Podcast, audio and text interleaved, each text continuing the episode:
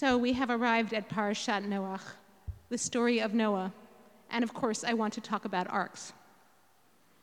And first, we should talk about this ark. There are two words in the Torah that we translate in English as ark. The first is right here Aron. Aron is the word we use for the holy ark in a synagogue. And it's also the word we use for the Ark of the Covenant that the Israelites carried through the wilderness.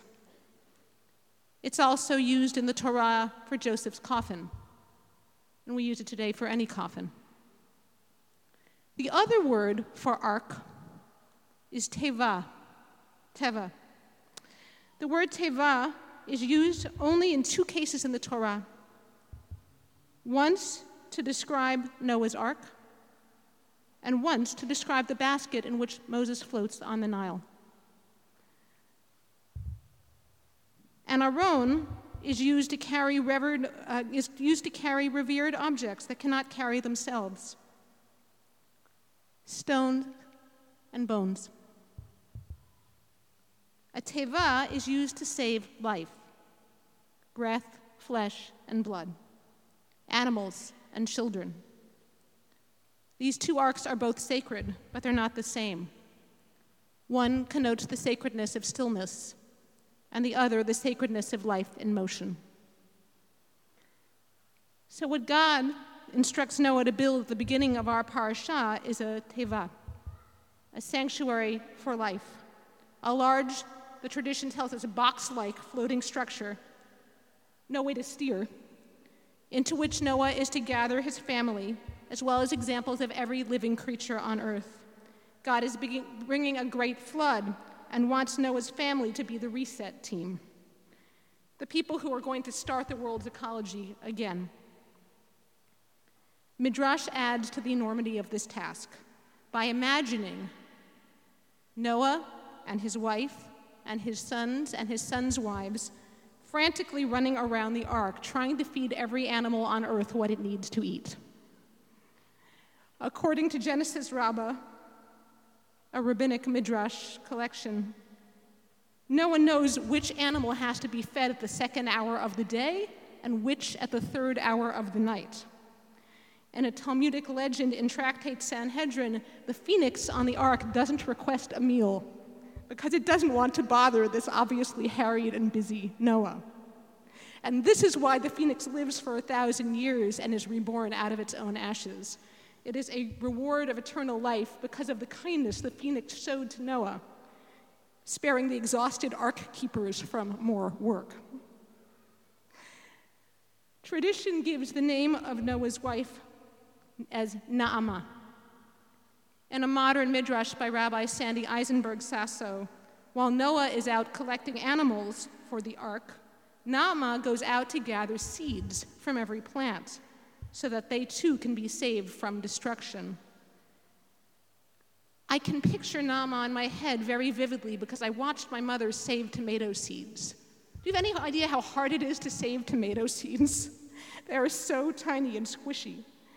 Uh, but Naama you know, goes out and takes dandelion seeds and all those seeds and I also can picture her very vividly because in our time there are actual seed arks just like this one that Sandy Eisenberg Sasso imagines for Na'ama.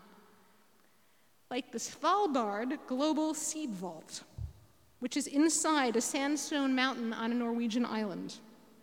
Doesn't that sound like a place Noah could have stopped, the Svalbard Global Seed Vault? This seed bank exists to protect, to protect our ecological diversity so that the varieties of plant that we are losing due to our poor farming practices can be, uh, and climate change can be renewed at a later time in history. And according to Parshat Noah, the first seed banker is God, who seems to have decided that the current ecology, physical and ethical, is not working. But the story tells that God wants us to save what exists and give it a new ecosystem to thrive in.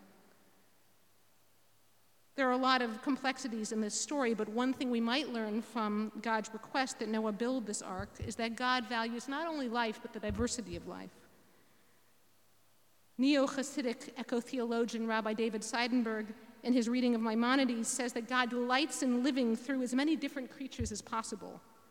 Because life looks different from the robin's point of view and from the worm's point of view, right? And from the firefly's point of view. That each being gives God a different window into what it feels like to be alive. So, extinction, in a sense, is removal of a window on God's world. And the Midrash intuits this. There's a wonderful Midrash. You know about the raven and the dove, right? Noah releases a raven, and the raven doesn't come back. Right? So Noah releases a dove. So the Midrash says that Noah releases this raven. The raven is very annoyed because you see, Noah saved 14 doves, but only two ravens. So the raven says to Noah, You're wasting a raven. You could have used a dove. And in annoyance, the raven doesn't come back. So Noah gets this lesson in sustainability and he picks a dove next time. So the message of this teva seems to be that life is precious and needs care, needs to be treated with reverence, just like what we keep in this kind of ark.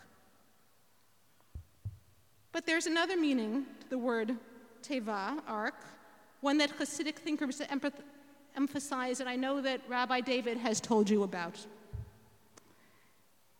In Rabbinic Hebrew, teva also means word. Isn't that great? The word is an ark. The word is a container for life in motion. When we speak of moments of our lives and stories or share memories with loved ones, we save moments that we might have lost. We save whole ecologies of our existence that we might have forgotten. Words are so powerful and maybe that's why our ancestors imagined that God created the world, world through words, as we heard just last week. Speaking creates worlds. When we choose to speak sustainable words, life sustaining words, we end up with a different world than we do when we choose to speak words that are constricting, words that separate. Speech like any other spiritual practice, requires consciousness. So, this image of the ark also invites us to consider what life we want our words to carry. And the Baal Shem Tov applies this teaching specifically to prayer and pulls out this phrase from our story where God says, Make it tzohar for the ark. Now, no one knows what a tzohar is. The tradition says it's a, um, a jewel that glows. You know, it's like a, I don't know, a divine iPod, you know, it's like a flashlight. But it probably means a window. Put a window in the ark, and that's how it's usually translated as a window or skylight. And the Baal Shem Tov says this Think of the Ark of Noah as the words of prayer. Make a window for the ark means let the words, uh, words of prayer be a window through which you can see to the ends of the earth. The window is the light in the ark of the word. Speak the word in such a way that the light can come through it. So the Baal Shem Tov is teaching us that when God tells Noah to make a window for the ark, we should read this to say that we want the words of prayer, maybe all words, to be transparent to the light that comes through them, to our divine connection, our human connection. And not only that, but our prayers should be a window onto the world. Right? Prayers should be a deepening of the experience of living, not an escape from the experience of living, but a deepening of the experience of living. Prayer should invite us to open to what is. If prayer is an ark, then its words keep alive feelings and experiences we might have lost and awaken in us what has been dormant. It's as if inside us is the Svalbard Global Seed Vault. When we're deeply in prayer, anything inside us, even something ancient and dried out, can begin growing. Even something thousands of years old might sprout. So, part of having a prayer practice like the one we have practiced so beautifully tonight is letting the word sprout inside us so that the new can arise. I'm particularly alive to this teaching tonight because I have really felt it from so many of you as we have moved through the high holidays, through Sukkot, and through Simchat Torah. We've been praying in front of this kind of ark and our own. But we've been arks too. In the prayer and the silence and the reflection, in the dance and the song and the running after children, in the teaching, in the conversations. Each of us has been a teva, an ark carrying some precious potential to open, to create new blessing in the lives of others and ourselves. So as the autumn falls upon us, I'm looking forward to seeing how we together can find ways to use our words, our words of prayer, and our words to one another to nourish and sustain our world. Elohe Haruchot, God of breath and spirit and time and space. Elohe Hakeshet, God of the rainbow, who shows us all the colors that are possible. Grant us the blessing to be holy arks, that we be among those whose words and deeds revive and restore life. Shabbat Shalom.